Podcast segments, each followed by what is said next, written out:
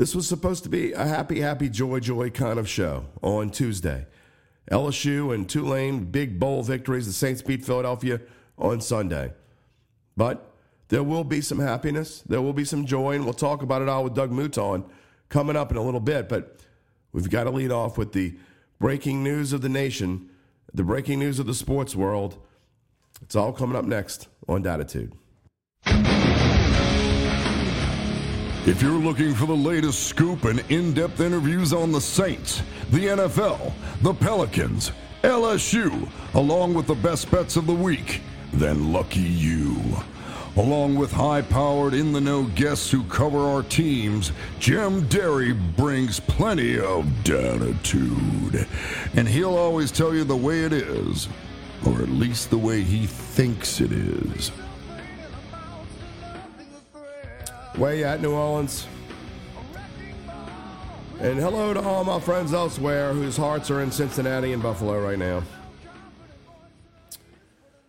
We welcome you in on this Tuesday, probably afternoon by the time you're listening to this. I have uh, gone back and forth. I have re recorded this intro multiple times because I am trying to be as sensitive and fair and kind and I mean it's just it's it's a tough show. I mean it really is. My my heart is elsewhere this morning. I'm Jim Derry, sports betting writer at the Times Picayune, the Advocate, and Bet.nola.com. This is Datitude, episode number 129 for a January 3rd, 2023, the first show of 2023. And again, it's supposed to be happy and joyous. And um, it will be.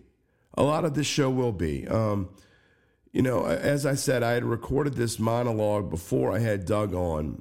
Um, then I went back and I th- thought I needed to, to, redo it. And the reason being is this.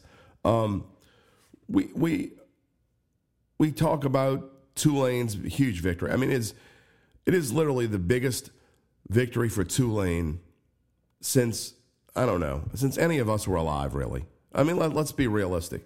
Even the the 13 and 0 season, or was 12 and 0, 13, whatever whatever it was, 1988. This is bigger than that.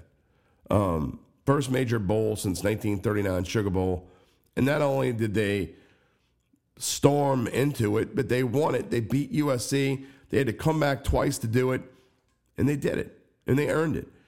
And that should be the lead of today. Um, and we talk about that with Doug. LSU, a 63 to 7 winner in the Citrus Bowl. I don't care what Purdue team was playing out there. To win 63 to 7 shows so many things about where this team is going. And then the Saints, is it a big victory over Philadelphia? Or is it just, what have you done for me lately? Or what should you have been doing for me all season? Doug and I get into a very spirited, and I mean, maybe the most spirited debate ever had on this show. And I'm not exaggerating. It, it wasn't meant to be that. It just kind of turned into that. Because I don't, I'm not doing Derry's Dime this morning. It's going to be in, in with Doug's interview. Um, what I thought was going to be a 45 minute talk, maybe 40, 45 minutes, turned out to be almost an hour and a half. But I'm not cutting any of it because it's great. Um, I think it is. I think it's really good, especially the debate about the Saints, which I think you don't want to miss. But that being said, um, and of course, before I get into it, obviously you can tell I'm under the weather. Um, I've been sick since literally I started feeling bad doing Datitude on Friday morning, and it went straight downhill. I spent um, all of Friday afternoon and evening in bed, all of Saturday in bed, except for getting out to fireworks for 45 minutes. And I spent Sunday on the couch watching football. And actually, after the Saints game, I went back and watched the Red Zone channel in bed. Um, tried to do some things yesterday, but I am just I'm I I feel better. Doesn't sound like it, um, but I'm I'm getting over the funk. So you'll have to bear with me. But all that being said, I think everything is put into context when you see what happened in Cincinnati on Monday Night Football and Buffalo safety Damar Hamlin collapsing And now we learned that he went into cardiac arrest and he's in critical condition at the University of Cincinnati Hospital. And our prayers go out to him. Um, and there's no other way, really. You have to, it's, it has to be talked about. And I know we can sit around and, you know, we're having a little text group chat with, with Zach and some other guys and wondering what's going to happen with the games. And I got to be honest, I don't care. I mean, I, I, don't care what happens with the games. Uh, not until I find out what's going on with that kid. Um, so if that's how I feel, I can only imagine how the Buffalo Bills feel. I mean, I'm in the middle of, um, not in the middle of, at the end of, first time, and I nobody nobody really cares about my fantasy football league, but I'm trying to put things in context. This is the 32nd season of our fantasy football league. First time ever, the same two teams went to the championship game, back to back seasons. It's me and my best friend, who obviously your best friend is your better rival. We go into last night. I got a one point lead, and in my league, uh, a one point lead is not like most one point league, one point game leagues. Um, your bonuses don't start accruing until you get to 50 points. Then it starts to turn more into a normal bonuses. So basically, he had Tee Higgins. Tee Higgins had to get to 50 yards or score, and he wins. If he doesn't, I win. And I don't care what happens with my fantasy championship. I really don't. And I, and I mean that in all sincerity. I don't care if they play this game tomorrow, don't play it at all. The Bills don't play again this season. I don't know what's going to happen as I record this. And it doesn't matter because it goes to show that our fantasy football leagues and our bets and our love of football and sports and none of that matters when you're talking about lives and kids. Two things I thought about when I when I saw that last night. And I don't like to I don't put a bunch of my personal life into this show, but I think in this, in this case, it's fitting.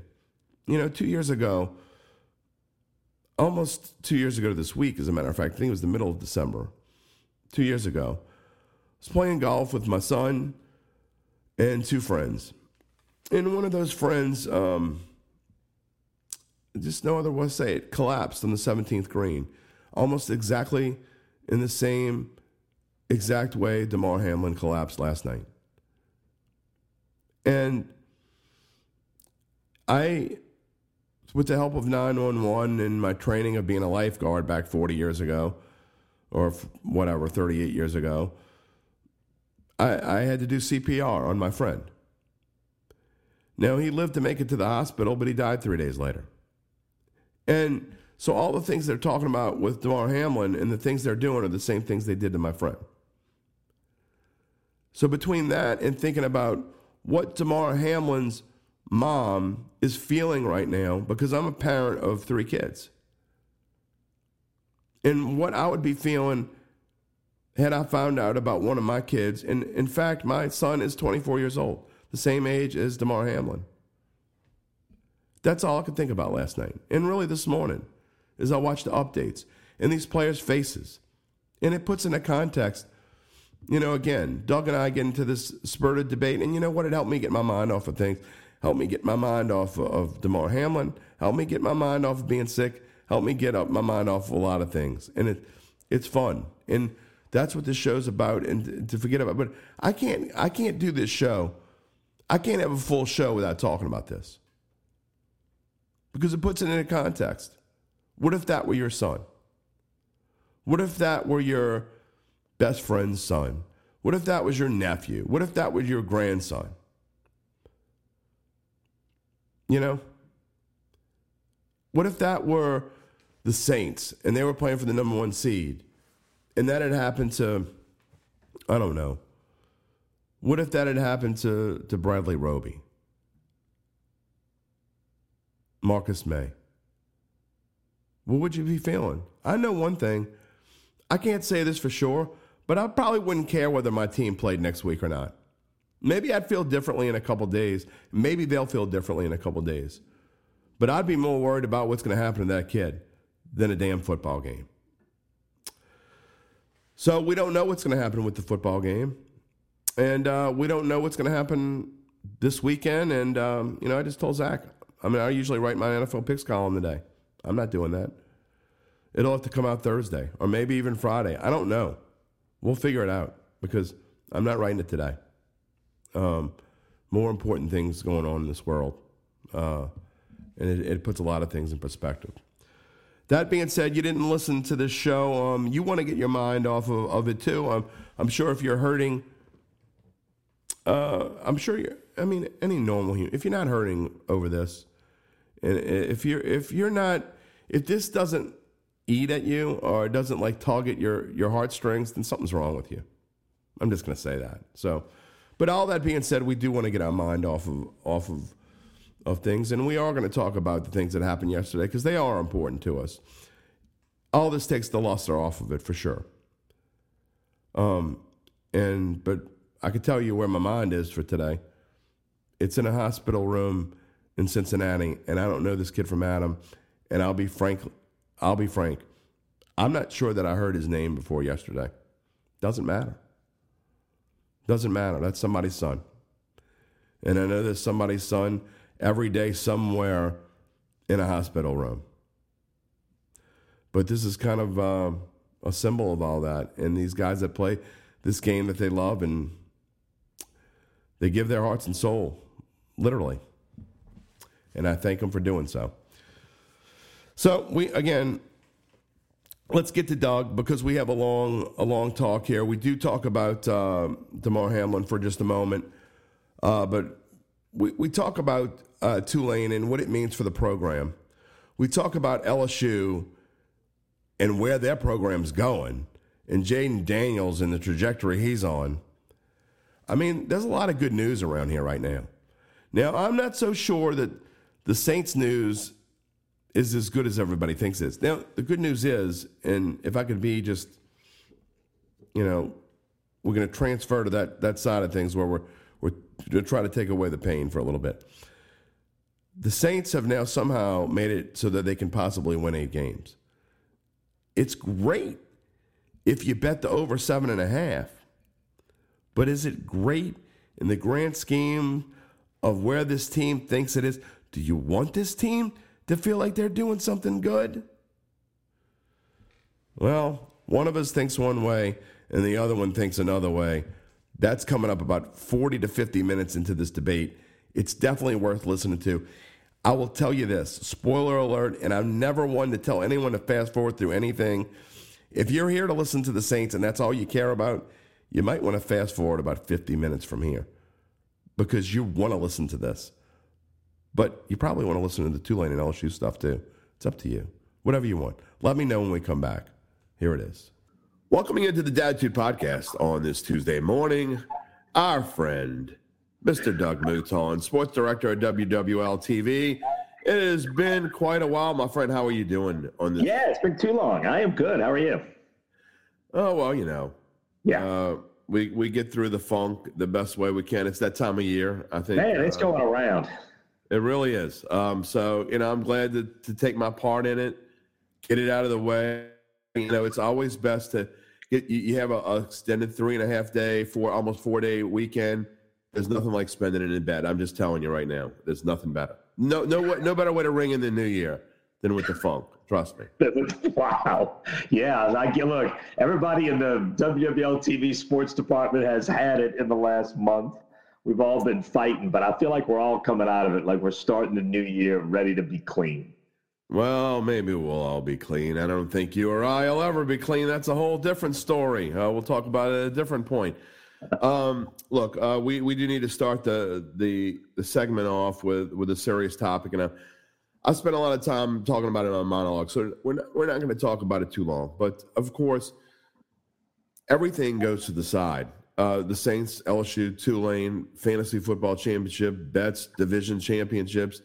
To me, none of that matters when you see, um, you know, a 24 year old kid fighting for his life right now. And none of us probably even really knew his name. Some of us might have known his name. Um, but other than that, none of us knew anything about him. But yet, to me, he's the only thing that matters today outside of our own personal lives. Yeah, it's it's interesting how you get a dose of reality. Now, look, I was not watching at the time. I had it on we got about eight TVs in the sports office. I had the Pelicans on because a the Pelicans have been playing great and they're fun to watch, and b because that's my job. And so I had the Pelicans on, and, and so when I glanced over to the side TV, I already saw the you know the huddle and the I missed the collapse. I saw the the aftermath, and then obviously at that point things get very different. And um, yeah, I went back and watched it. Of course, it was all over um, social media where it was easy to find. And yeah, it, it's something. Yeah, it it it getting shocked back into life is interesting sometimes when you're you know involved in in the fun part of sports. But yeah, it was a it was a it's it is still a dose of reality uh, in in what was a, a, a great sports day locally.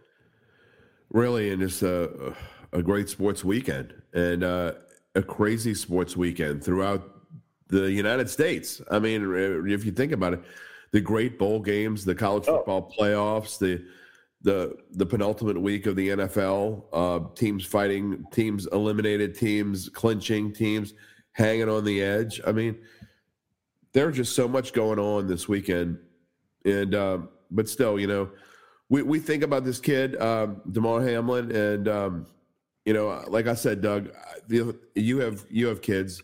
The first thing that when I saw it was, you know, besides the, you know, the own personal, the personal thing that that I talked about in my monologue, and I talked to you off the air about that uh, that made me think about past incidents. But as time went on, I thought about my own kids, and you know, I have a 24 year old, almost 25 year old kid that's about to have uh, a son of his own, and so you know, I put myself in the parent's shoes, and it's really hard to even, you know, to think what is that? What is that mother going through this morning?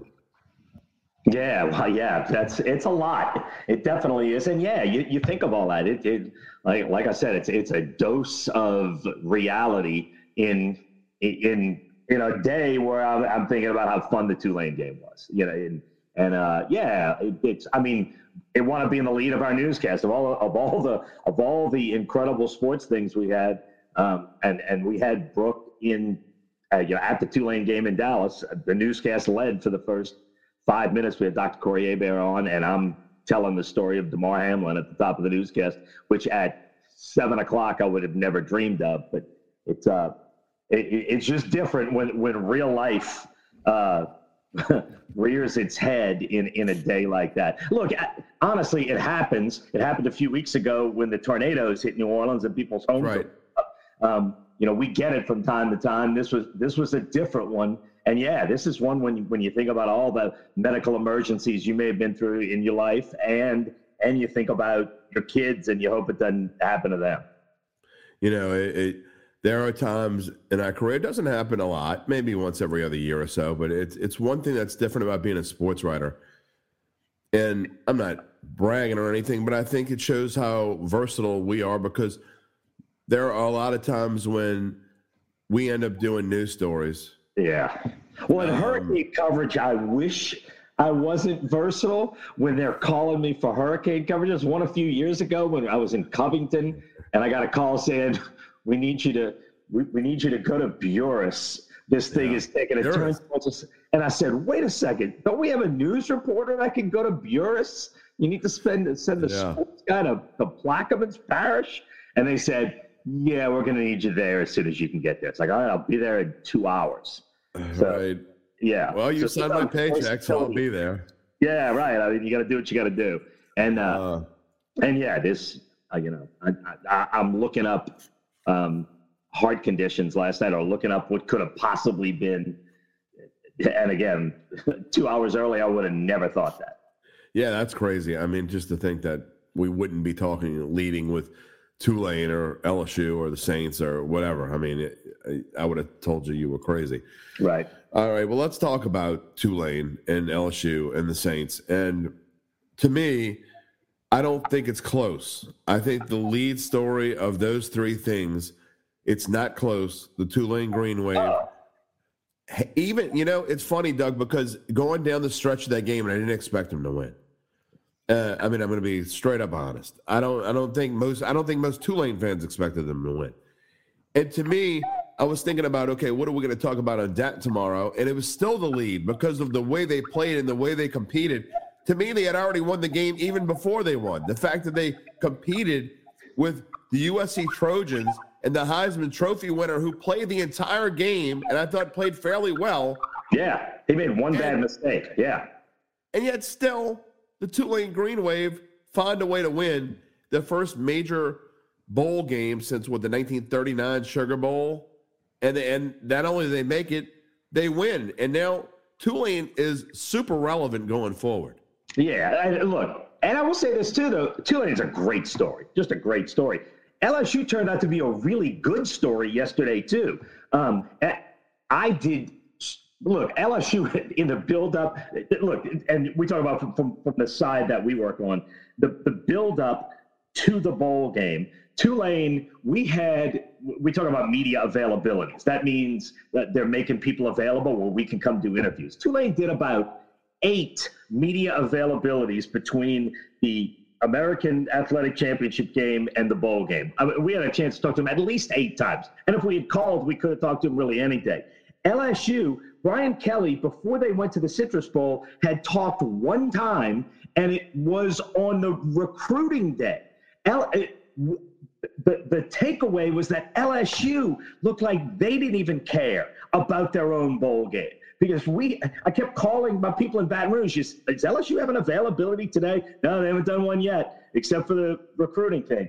And it almost looked like LSU didn't care, which is why when they played like they played yesterday, it was a little stunning to me because clearly they did care in a big way. They just didn't care about talking to me, um, which is fine. But but the way LSU responded, I thought really said something and really meant something. But yes, look, I, I, you talk about when USC went up two touchdowns and then Tulane ties it and USC goes up two touchdowns again and it's 28-14. At that point, I thought, I said, okay, it's going to be a tough day, but this has been a great run. But I will say, when they were down 15 and then Michael Pratt hits the long one and Tyjae Spears scores, I said, because actually one of our uh, news photographers was sitting in there with me, a guy I've known for a long time, and I said, TJ, I think this is a ball game. And then when they got the, the kid drops the kickoff, and then yeah, they get the, the heck was that? I looked at him on the after the safety and I said, Tulane's going to win this game. I have no doubt they're going to win this game. They just need to not score too fast. And and uh, Pratt led him on a beautiful drive. He got sacked on the first play of that drive. Right. Yeah, it right. was it was moxie and it was determination. And Tyjae Spears, who's literally one of my favorite local athletes to cover in the last 20 years, um, he, he's my new Justin Jefferson. He's been just a pleasure to deal with. Um, he shows the world how special he is. And right. I think this kid's going to play in the NFL for a long time, and I think he's going to be. no. Doubt. And There's and no he doubt. showed everybody just the most slippery running back of all time. And anyway, yeah, it, it was stunning and it was fun and just everything about it was great. But yeah, but look, to me, the LSU game was a wow factor, and then the Tulane game was a wow factor times ten. But yeah. when, I, when I say a great day, if Tulane hadn't played and just LSU had played, I would have said, "Man, what a great day!" And then the Tulane game was was far better than that. And look, we talked about Willie Fritz before. I've been his biggest fan literally since the moment he got here. So I love seeing him do it. Um, it, it, was fun. It was it, it was everything you you would have hoped it would be. And and from a bowl standpoint, I mean, it might be the most memorable single bowl game. I mean, other, look, other, the college football playoff has more meaning because they're playing for national right. championship. The non-playoff bowl, right? But anybody, yeah, non-playoff bowl, anybody saw that game is going to remember Tulane in a really positive way. I, I agree. I think non-playoff bowl game, I, I, would put it up there with any of the other ones. Um, well, they're like seventy, and I didn't see them all. So, well, are you sure? Sure I mean, that there's 70 or sure I didn't see them all? Sure you didn't see them all. Oh, no, I, I saw mean, some, but I, I did well, not I mean, the reason why you're on this morning is because I, I know that you were a little kid. Yeah. I'm pretty sure that you saw the 1939 Tulane Sugar oh, Bowl. Oh, oh, no. I, I meant all the bowl games this year. Oh, no, like, no. Okay. Okay. Yeah, I, I, didn't see all the Bowling Greens against uh, Miami of Ohio bowl games. But well, I'm a degenerate, was, so I've, it's yeah, as good I've as anyone I saw. I've seen almost a piece of every one of them, but I'm oh, no, a degenerate right. and a sicko. I mean, it's it's kind of what I do. Are you But, betting uh, bowl games? Wait, time out. Are you betting on these crazy bowl games? Of course. Oh, I mean, I'm the sports betting writer. Um, I know, but how do you bet on these things? You turn Well- a bowl game on and you don't know what you're going to get. no, you do research. You do research. Well, like I, I, take, no, I take that back. See, I would have bet LSU and you would have won big.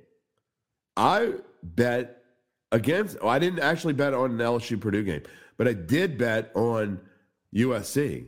Oh, So that's that's what's called bad beat. But I'm okay with it. I'm Yeah. actually okay with that bad beat because it's exciting.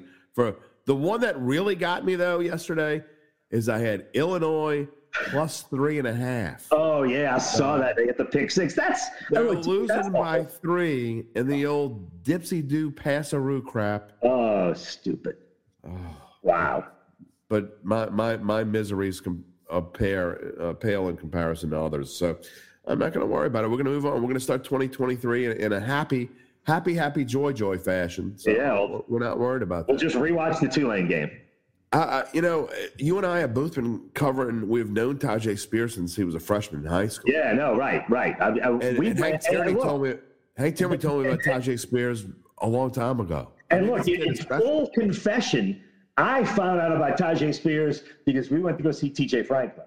And at, at TJ Franklin's game, I went, oh my TJ God, Finley, TJ Finley. is the best player on the field. TJ Finley, I'm sorry. Yeah. This Right. This running back's the best player on the field. And then, sure enough, yes. Um, that and actually, I went to one game where they played Covington, and I went, Yeah. this Edgerrin Cooper kid is unbelievable. I know. And of course, Now he's starting for Texas A&M, Right. and and you see it, yes. So look, that, to me, that's the beauty of covering high school football. Is sometimes uh, guys you don't expect to open your eyes, and then Tyjae Spears turns out to be that guy. And look, the day before the game, Brooke had done a sit down with Tyjae Spears, which lasted like it was like over four minutes, which for us is like a Gone with the Wind story. Right. Before four, and Tyjae Spears talked about dealing with depression and just all kinds of real stuff with no ego involved, and he was just great. It was I, I texted Brooke when it aired, and I said that might have been my favorite story we've done this entire football season, and it was a great story. And then of course the next day he's over 200 yards. So for all those things, it it, it was so much fun, um, and and I'm I'm so glad we sent a reporter and a photographer there to document it. You know, we had Willie Fritz on the field after the game. We had Tyjae Spears in a one-on-one with Brooke on the field in the five o'clock news that they recorded at 4:15. So they're like slamming it together, and they fed it to me, and it got to me literally two minutes before it aired, and I got to turn it around and attach it.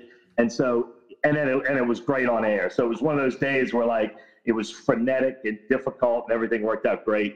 And and the game was unbelievable to watch. It was just it, uh, until Monday Night Football, it was that kind of day where everything everything was sunshine. So what Doug Mouton is saying is, if you missed any of this, you should go back and go to wwltv.com. That is the website, right? Yes, yes. You- you- what- what Doug is look, saying- Spears' story was was excellent. Brooke did a great job with that, and I'm my guy Adam that works with me edited it, and it's beautiful. I mean, it's a good looking story, and it's super interesting, and it's not the kind of stuff you normally hear from a college athlete. And Tyjae's at a different level in a lot of ways, and yeah, to see him go like, look, there are guys you just pull for. And like I said, Justin Jefferson was always one of those guys for me at Destrehan and then LSU. Um, he made one of the great high school plays I've ever seen at Mandeville to knock him out of the playoffs Oh, um, yeah. on a botched extra point. And they're, they're just guys that would, whatever they do for however long they do it, um, you just get a smile. And Tyjae Spears is going to be one of those guys for the next 10 years for me. There's a reason why Doug Mouton is one of the one of the best sports directors in the state because nobody knows how to like kind of just plug his stuff without like, wi- Actually, I'm without, usually not good without at even trying without even trying to plug not in. good at that. That's one thing I'm terrible at is self promotion. I'm not good at posting pictures Well, of myself I think saying, you just "Look, did a it's wonderful- me at this game." Like I always feel like my No, friends are not, not you. You- It's, idiot." it's your company. You, you're doing it. Yeah, right. Well, look, I don't mind. I don't mind saying something nice about Brooke's story. You'll rarely hear me say it about anything I do, but I, I don't Oh, mind that's plugging my people. Yeah, I don't think you or I could, you know, talk great about anything we do. I mean, I can't. Well, look, let me just tell one quick story. This is my favorite Please story. do. TV, right? Okay, so uh, before my son has autism, so I got out of sports for a while and was a news reporter, so I could be off at nights when my kids were little, and it was a great move. So I was Channel 4's North Shore bureau person for about five years, and I pretended to be a news reporter, and I did the best I could. But I one day, this is not long after Katrina. It's probably 08 or 09. They're, they're rebuilding the bridge in Biloxi. And yeah, it's a big story. And so I'm out there covering the bridge, and they said, look, you can shoot stand and the bridge isn't done yet. You can shoot stand-ups on top of the bridge, but as long as you're on top of the bridge, you got to wear the hard hat. And I'm, you know, the big funky yellow hard hat. I don't know how that's going to help you if you fall off a bridge, but you got to wear it. It's just a construction rule. And so I'm debating, you know, this is a unique shot that you're not going to get anyway. Do I put this hard hat on? And, and I said, yeah, I guess I got to. But I knew what was going to happen. Okay, so I do the story and it, it airs and the story is on TV. And the story is like a minute 45. And in the middle of the story is me in this hard hat saying blah, blah, blah, right? We call that a stand up. It's the part of the Right. story that I'm actually in. And so I'm doing this stand up with the hard hat on. And before my story had even ended, so in the next 45 seconds, I get a text from my friend Craig that says, When you woke up this morning, did you think, how can I look like the biggest idiot? Because if that's what you did, mission accomplished. Like, I, my, like they literally, before That's the story was over, within 45 seconds, Craig had texted me to tell me I looked like an idiot with the hard hat on. that's phenomenal. Yeah, so to me, that is always like my grounding. That I always think, should I post this picture of myself at a ball game? And I think, no, because Craig is going to text me and say I look like a self promotional idiot. oh, you still should. You still. so I don't know, but I, so. I usually I don't. Sometimes I say, all right, bring it on, Craig. I'm ready for it. But then sometimes I just don't because I I don't want to be that guy. And so I'm over goofy. All right, I know it was a goofy story. But see, Doug, I'm from the West Bank, and you and, you don't know how well. I mean, you've been around a couple of them, but you don't know how brutal my friends can be. So I just don't care anymore.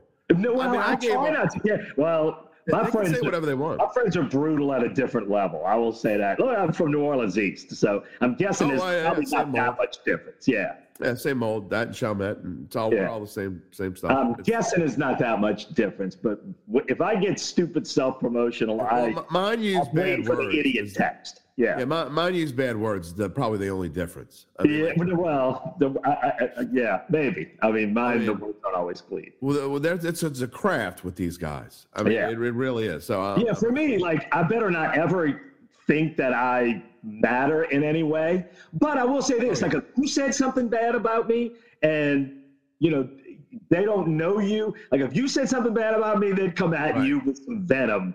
I just better not say it. Anything Well, good about myself. You know what I mean? Muto and I would never say anything bad. No, I'm saying, but they would back me up if there was a problem. But don't don't ever think that you mean something. That's New, Orleans, New Orleans East versus West Bank. The, coming up Friday on Datitude. Rumble on the levee, baby. Yeah, oh. right. Right. If we go back to being 11, we're in. Oh yeah.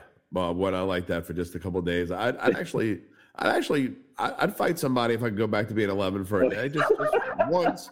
If I did it now, you know, I was jo- joking around with, with with a friend of mine last night, and I'm like, "You want to, you know, you want to go dance?" He's like, "Oh yeah, I've been practicing my."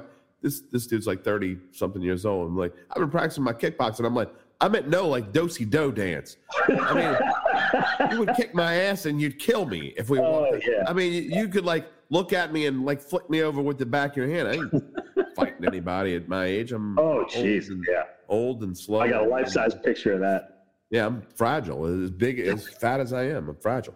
All right, let's get back to sports. Uh, all right, we we I, before I leave too late, I do want to talk about Willie Fritz because I think, you know, it. it I, I have um, I have a cousin who lives um, in Statesboro, Georgia.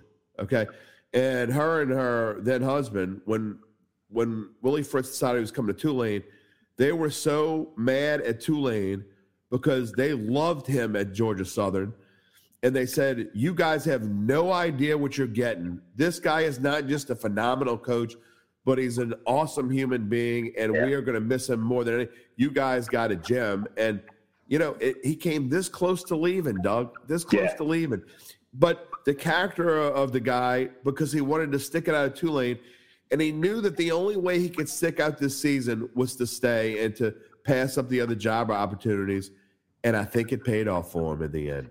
Yeah, well, look, for, for what it does for recruiting, for what it does for everything, I agree. And look, I, I couldn't agree more with anything good you have to say about Willie Fritz. And look, he's a guy that just does it the right way. He does everything the right way.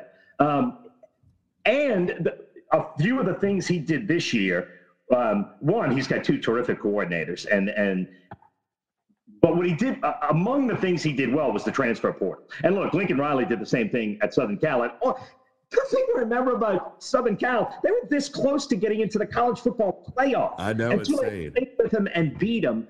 Um, he, Willie Fritz did a super nice job of playing the edges of his team with the college football portal, with the with the transfer portal. He didn't blow up the middle of his team. His team is still built on high school recruits, but he played the edges. He found where he needed help. He got guys like Lawrence Keys, who Right. has been a terrific player, not his primary wide receiver, but a guy that can be the third receiver and a, and a return man. Uh, he played his edges with the transfer portal, which I think is the way to do it. When you blow up the middle of your team, sometimes that can hurt chemistry and all the guys building towards it, but he sort of played the edges, filled in where they were weak, and Tulane's got a talented team. Tulane, you saw him against Kansas State, you saw him against Southern Cal. Tulane can play with the big teams. And it's because they probably have five or six or seven NFL players on that team. It's not a team that overachieved in the sense that they have talent. And he put it together sort of slowly and got there and he does it in an unsexy way. He's not running some super innovative, crazy new offense. He just does everything the right way and and he built and he got it there. And there is no reason when you look ahead to next year, they're going to lose some pieces. There's no reason they can't be a very good team going forward. I don't know if they can be this good. They're going to be a very good team going forward in the next few years. Last question on Tulane. Had I asked you on on let's say August the twenty seventh, if, if what would you give the odds of Tulane not only winning Yeah. a New Year's Six bowl, but also beating during the regular season a team that would be in a New Year's Six bowl? Yeah, What yeah, no, those kind of odds? No, look, and I actually did um, a, a show preseason. I said I was positive Tulane would go to a bowl. I thought they could win seven games in the regular season. I thought they would be as good or better than any Willie Fritz team. But to think they would be this good is crazy. Michael Pratt took a major step forward, and look, he's coming back to Tulane. I've already seen his name on list of NFL draftable quarterbacks. Yep. Now he's not real high on the list right now, but he's on the list right now, which he wasn't a few months ago. No, Tulane is was significantly more talented than I expected them to be. And anybody who says they saw this coming, I think would have, unless it's Willie Fritz or somebody in that building. Well, Willie Fritz didn't see that either. And I don't think even he saw it. No, I look. I thought they would go to a bowl game, and I said that, and I thought they could win seven games and get to a bowl and be as good as any Willie Fritz team. But to think they would be this good is absurd.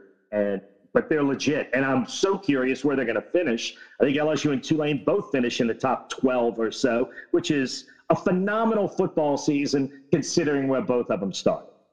No question. And you know what's going to be super fun about 2023 in the college football landscape is, you know, you talk about Michael Pratt, but Michael Pratt and Jayden Daniels are both going to be No on, doubt. on watch list going on, on to next year. And you know, there are some haters out there. We're just going to ignore the haters because you need to like bury your head in a hole somewhere and make it so there's no air can get in. That, that's what you need to do. If you're still hating on Jayden Daniels, that's the kind of thing you need to do. But moving on to LSU, this kid, uh, to me, the the future with Brian Kelly, is similar to what Willie Fritz has done, but to me, it, it's. I know it's weird to say because it's LSU, but what he has done to to take the mess that uh, Ed, God love Ed Orgeron. I mean, God love him. He's a wonderful human being, but to take the mess that he was left from Ed Orgeron and to turn this thing around and to make it to where LSU is a legit playoff contender next year No and question. has has a, a quarterback and and a set of players, and who knows who's going to come in and make this team special. But this team is going to be something fun to watch next year. The transformation from the Florida State game to yesterday is you can't even I mean, you can't even quantify it. Yeah, well, yeah, and to me that's what makes LSU season so special. Tulane was started out the season. Look, they went to Kansas State and won. They were they were a really good team early. LSU was terrible early. Even when they were winning their early SEC games, like the Mississippi State game, Right. They didn't look good. I mean, they, they stumbled they, into victory. They stumbled through them. They barely got through. They they almost lucked their way through. I have never seen one team make get so much better at the college football level over the course of a season. And look, I'll say this too. Like, okay, the way Brian Kelly came in, he had incredible mystery on his roster. And then you throw in this transfer portal, which really nobody knows how to operate or run right. or what's going to happen. Right. Brian Kelly, with, without over exaggerating this, had as much unknown at the end of August on his team as any coach at a major college school has had in the history of college football. The amount of unknown was was through the roof. We didn't know who, who was playing anywhere. He didn't even know his own team. And to to galvanize that into the product that he put out against Ole Miss and Alabama and, and what he turned that team into. Uh, like I said, Tulane is a great story, like a story for the ages. But the LSU story is really good too. Like there's a lot of meat on that bone that is incredible what Brian Kelly pulled off at LSU. And then by the end of the year, you're looking at the talent and the young talent, that wide receiver core, and Mason Taylor and yeah, John saying, tight end, yeah. And, and Jayden Daniels, who has absolutely put himself on the NFL radar, coming back now, knowing the offense, starting from where he ended this game and the Alabama game. Absolutely. If LSU doesn't start the season in the top seven, then who's ever voting is wrong. The they, I'm sure they will. I mean, they have to be. Um, LSU absolutely has immediate. Brian Kelly's immediately put LSU in a national championship hunt, which is what the eventual goal was. It took him half a year to get his team good enough to beat Alabama. And you saw the Alabama team in the Sugar Bowl. That Alabama team was good enough to be in the playoff, and LSU was good enough to play with them. And he did that in half a year. The, the job he did, and, and granted, I'm, I'm judging him on half a year, uh, well, on one year, but the job he did in year one was beyond any positive expectation you any reasonable person should have had for LSU. He's not quite as quick, but I, I don't you think, Doug? And uh, you could this can sound outlandish if you wanted to, but I know the the improvement of Joe Burrow from junior yeah. year to senior year, going into Joe Burrow senior year. No one, I mean, Joe Burrow was like projected to be like a six round draft pick, I think, when the season started. I, look, I'll, I'll say this too. CBS did a the week before the college football season started. The, the week before that, CBS does like a one hour SEC preview show. And in that show, they talked about like the five great quarterbacks in the SEC. Right. And it was Kellen Mond and others. Right. Right. Joe Burrow was not mentioned. He right. was not among the best five or six quarterbacks. He wasn't even mentioned in the here's some great quarterbacks in the SEC this year, and there was no mention of Joe Burrow. And then he came out of nowhere. And uh, so that kind of leads into my point where, and, and don't laugh, people that are listening to this podcast. You can send me nasty emails at jderry@theadvocate.com or you can tweet me up at Jim Derry Jr. I got to get that in once a show. Anyway, so there you go. When I say the following, I think Jayden Daniels has a potential, potential to be a similar quarterback to Jalen Hurts. Oh, and look, he's got look. I'm a Heisman Trophy voter, and when I got to the, and then everybody, the, the way the season ended was crazy, and I'm thinking, and look, I, I need my Heisman Trophy quarterback. You got to play the best in the biggest games, and look, Bryce Young was on my ballot, but he was not number one because in the two biggest games of the year, he got outplayed by Jayden Daniels and he got outplayed by Hendon Hooker. I mean, by all numbers you look at, both of those quarterbacks were like 75 points better in the college football quarterback rating, and you they fed lost into the games. West Coast bias and voted for Caleb Williams. I, I did. Well, look, you watch Caleb Williams against Tulane and tell me he's not. I mean, the way his calm in the pocket and the way he got things done, I, I thought Caleb. I did. I, Caleb Williams was first on my ballot, and I, Pac-12. and I stand by it. His numbers are spectacular. What he did, I mean, when when Southern Cal lost, it was never his fault. When you saw that defense against Tulane, Lincoln Riley has never really believed in playing defense, and his team There's put no doubt about that. but it was not it, it was not Caleb Williams. Caleb Williams was phenomenal all year. But what my point is, when I got to looking at at legitimate Heisman Trophy candidates, man, Jayden Daniels was absolutely on the periphery of being a candidate for me. He wasn't quite there yet. And look, Tyjae Spears, but still, I thought about putting Tyjae Spears third on my ballot. And, and it's actually then I thought it might just be too much of a. Homer. And, and I did, and I didn't do that. But but you look at his numbers and what he did for Tulane, you, you almost could make a case. And after seeing the bowl game, like maybe I should have. But um, Jayden Daniels was close to being at that level. That's which is a long way to get to this point. He was close to being at that level this year when he's still learning things and still getting there. He's going to start next year at that level. He's going to start next year as one of the five elite quarterbacks of the NFL. And if he can make any kind of improvement, he is absolutely immediately in every talk for a Heisman Trophy or whatever you want to talk about. Now, obviously, he's got to do it. We haven't started the season yet. But at the start of the season, if they do Heisman odds, if he's not on the list, that's not a good list because he's on that list in the in the first batch of guys heading into next year. If he makes the same kind of improvement from the Florida State game to the Purdue game next year, from game one to whatever bowl game slash playoff game they play on, there is no question in my mind that he's going to be one of the top three or four. Yeah. I mean, he's, in the country. I mean, look, watch that Alabama game. I mean, the things he does right. And look, early in the year, if you were criticizing him, you weren't wrong. He was running too much. He looked Right. unsure of himself. And Brian Kelly would say that. He would say he's got to, you know, we're, we're still learning, you know, when to throw it and when to keep it. Sure. He, but look, and he still is kind of. What's that? He oh, still oh, for sure. kind of. Sure. And look, watch the Ole Miss game. And Yeah. Almost every decision he made was the right decision. And as he gets closer to that, he's elusive and he's quick and he's fast. When he runs, it's never a bad thing. But I agree. you also see him now. Look, the touch, the, the 32 yarder to Mason Taylor is a great example because Mason Taylor was certainly not his first option. He bought some time. He gave it maybe one extra beat to see if a receiver was open before running, which is something he wasn't doing early in the year. And then he found Mason Taylor and let that dude do the work for you. So just that play shows you growth because it wasn't, is he open? Okay, I'm running. Look, I hate to say it, that's I call that Archie Manning football. You know, the, the, in the early the days of Archie Manning, you know, Oh, yeah. get one read. You know, if the guy's open, throw it. If the guy's not open, run it. Jayden Daniels did a lot of that early in the year. Now he's playing more like a quarterback, but a quarterback who can be incredibly special when he's running it too.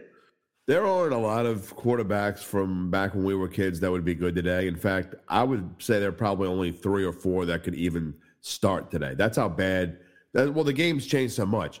Yeah. But could you? Do you know how good Archie Manning would be? I, I was just about to say, that. I said Archie Manning's not one of them because Archie Manning today would probably be God, better than Archie Manning. Archie Manning when he's being protected. First of all, Archie Manning was a big dude. I mean, Archie know. Manning was not a little skinny, frail quarterback. No, Archie Manning was a big dude who ran over people um, and incredibly athletic, nimble on his feet. Josh Allen. hips. Yes, yes. He was Yeah, Josh and- Allen.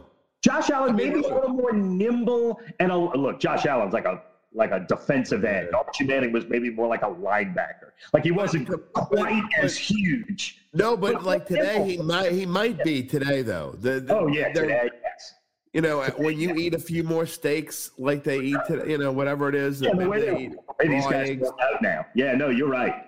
Yeah, I mean- Archie Manning is built for today's era and not the era he played in. Because back then, you could literally, you could just maul people, and Archie Manning would get mauled at a Oh, level. Yeah. yeah, just just just yeah, just horribleness that he dealt with. But uh, yeah, why? just go look. Just go look at the sizes of the Saints starting offensive linemen back in 1978. Uh, and before that, I mean, you had guys that were like six two, two sixty, were your left tackle. You're right. I mean, yeah, now you don't see that. I couldn't even play Division two college left tackle Yeah, now. right. Now you don't see that in Louisiana high school football. Speaking of Archie Manning and going towards the Saints, you know, I didn't do a Derry's Dime this morning because all that was going on. So let's talk about the Saints, and I have to give my input here. And my Derry's Dime can be pretty concise. And here it is. And you can answer the question. You But ready? you're teasing this thing big time. Where the hell has this team been all year? That's well, yeah, almost where they've been for the last two years. We we, we see it. Hey, yeah, look, that's a that's a great question, but but they're here. It took a little while. Um, I, look. I think the one thing that the win streak has done, it, it sort of solidifies, and we had kind of gotten to the point where we knew this anyway. That Dennis Allen obviously will be the coach. Oh, yeah. That was. Well, look, I, I do think it was definitely not written in stone after the Pittsburgh game, and then not again after the Tampa game. Look, I, I, there was definite. It, the questions were absolutely out there, and it was not written in stone then. But look, you finish. You got three straight wins. You've won four of the last six, and and uh, one of those losses was Tampa that you should have won. I mean, you're obviously a pretty good football team. You have figured out who you are. Um, and look, maybe Dennis Allen's figured out something about how to run a team and and how to hold a team accountable and how to do things right. And and you see new guys emerging. Um, I mean, on defense, Kaden Elliss, Carl Granderson, Alontae Taylor. You got different guys stepping up. Um, you know, on offense, Rashid Shaheed. Where, the hell did this guy come from? They've been looking for wide receivers for five years. They find a guy at Weber State um, who's as here's the thing about Rashid Shaheed because I should say this. Like I do stuff on the touch screen where I actually go through AP images, so I'm looking for pictures, right? And the thing about Rashid Shaheed, and of course it's these phenomenal still photographers who are getting these unbelievable shots during the game. And every shot of Rashid Shaheed, and you don't see this in a broadcast or or even at a game. Every shot of Rashid Shaheed that's a close-up shot, he's like this.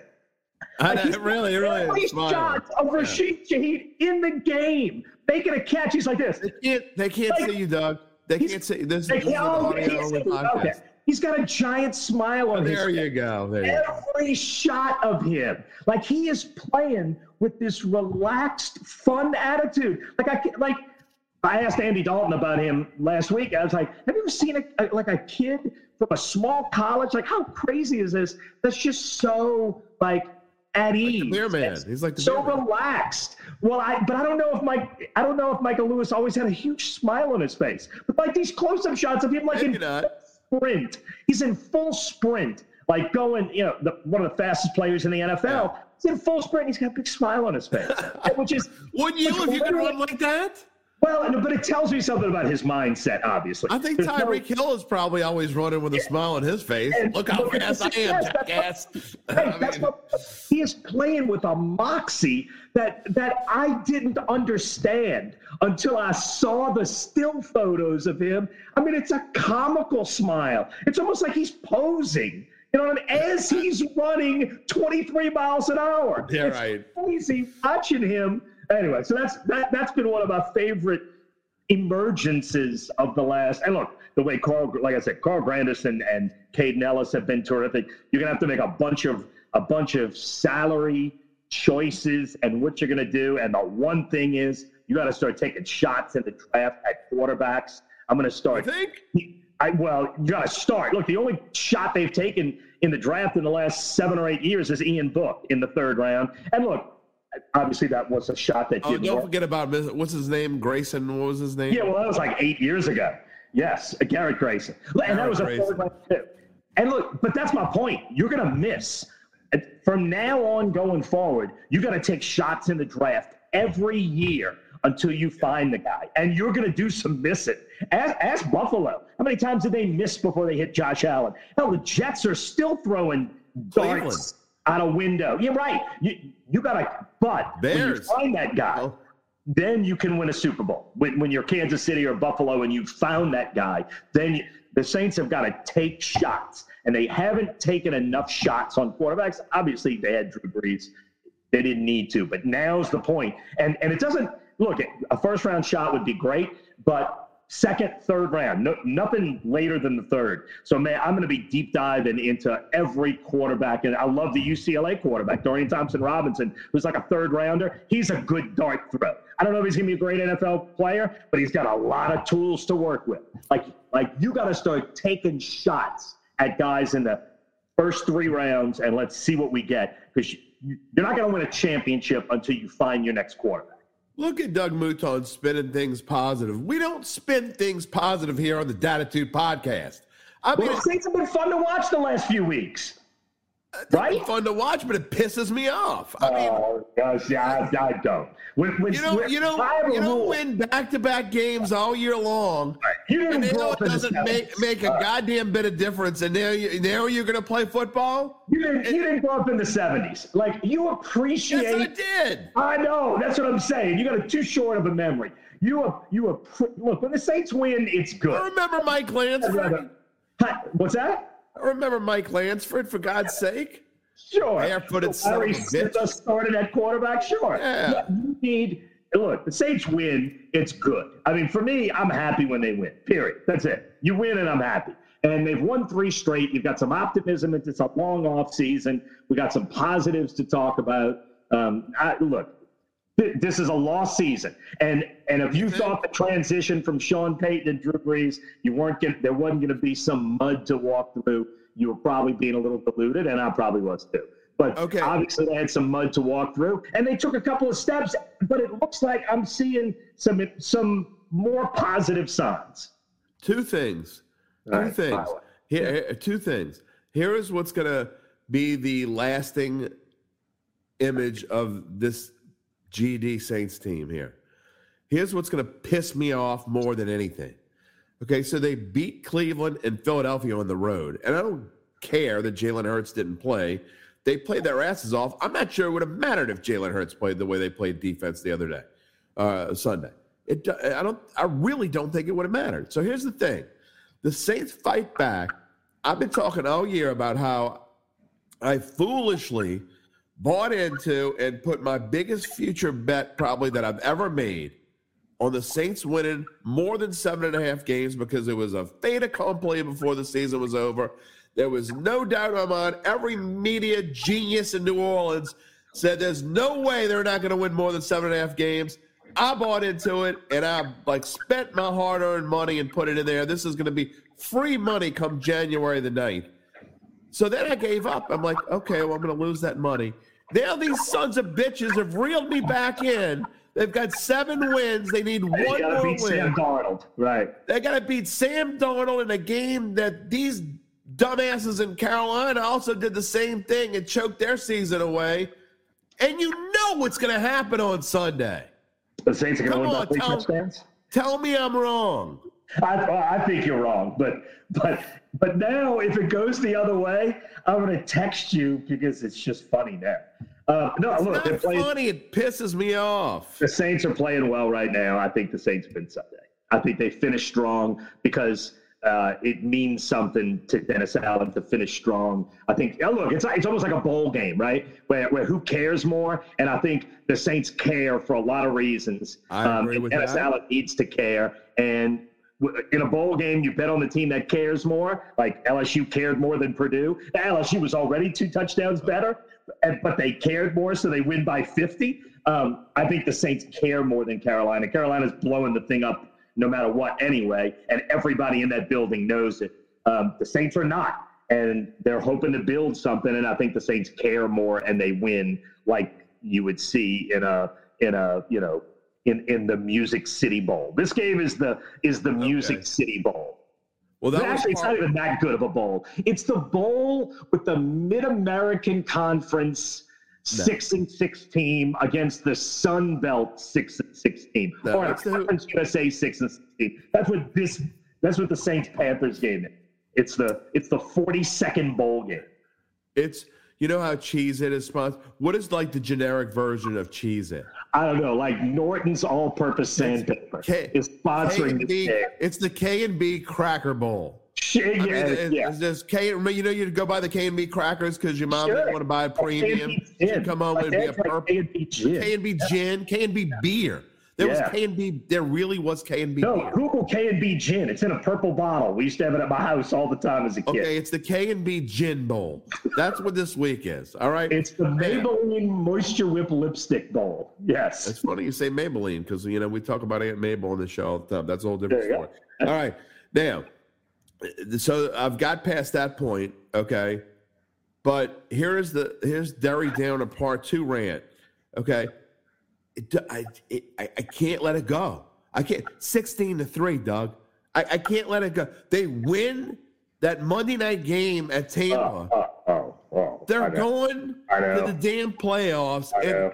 you know what? The way they're playing right now, who the Yeah. hell knows? I know. Dallas right. isn't any world beater. Especially, especially in round one, as a four seed at home, absolutely they could beat any of the wild card teams. Dallas. I would love to beat see them get Dallas and knock Dallas out. How much fun would that be? That would Yeah, literally they- be whatever the hell happened after that, who cares? They beat Right, that. That, right. that would make this whole season worthwhile. I, I, Yeah, I know, I know, I know, I know, I know. Yes, I Yeah. agree. Um, that's the, that's the one at the end of the season, at the end of all the misses. Because look, they could have beaten Cincinnati, they could have beaten Minnesota, but those were also even games, and really good quarterbacks on the other team made plays in the final couple of minutes and beat them. I mean, Joe Burrow made more plays. Saints could have won both of those oh, games, and there's, there's a bunch of could have ones, but that Yeah, well- game, more than any other, is the should have won and had won. The Tampa game is the maybe- one. Oh, Maybe I, I started this season with with with a with with weird karma because right before the season started, I had Jim Mora on the show, and all I can hear is coulda, woulda, shoulda. Uh, That's all. That's all I'm hearing from what you're saying. Yeah, I know. So well, I look, I mean, whole thing they are. coulda, woulda, shoulda. They're a pretty good team that's not in the playoffs. That's what you have. You have coulda, woulda, shoulda. When you have a pretty good team that's not in the playoffs, that's who you are. They're not a rudderless ship, but they're a broken rudder ship. How's that? The Saints. Yeah. Oh, well, I, I do feel like they repaired the rudder, and, and the rudder is in better shape now than it's three games, you think the, the No, no, rudder it's is not three. repaired? It's not three. It's not three. I would disagree with that. It's six. The low point to me is the Pittsburgh game. Pittsburgh game was just a disaster. They looked like a team that didn't care. And after the Pittsburgh game is when I thought Dennis Allen's time in New Orleans was going to be up. And that's when the repair started. And that's when you got the win over the, the terrible Rams team. I get that, but that was a get right game. And then you played really well for 57 minutes against Tampa. And and then you, they actually played really well against San Francisco. And I'm not sure I've ever seen a game when a team couldn't get a break like that one. They lost 13 nothing. They played terrific defense. They fumble, and then they had a chance to recover the both both fumbles and couldn't. And and it was frustrating. But they but they were not the rudderless They were team the they were better team that day. What's that? They were the better team that day. They were the better team against Tampa. They didn't win those games, and then the last three they've won. To me, it's a it's a, you know, a six game run where they've been a pretty good team. They're four and two in the last six, and and the, the four they won, they won.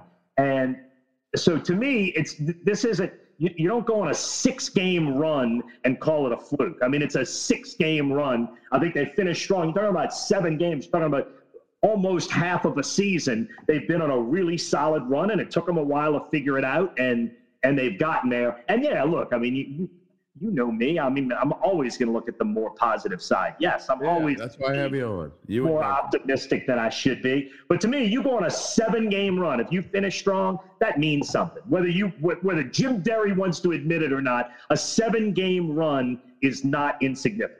Here's what I'll admit.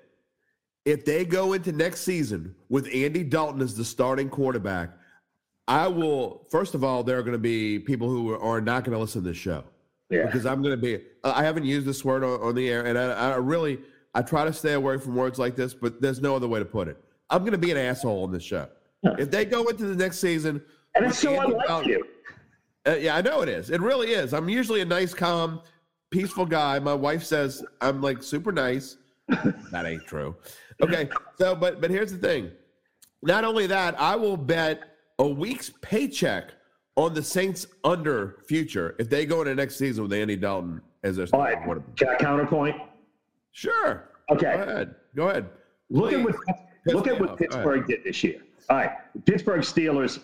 Look, Mike Tomlin is a spectacular NFL coach for his record of One of the best two or three quarter coaches in the in the NFL. no question.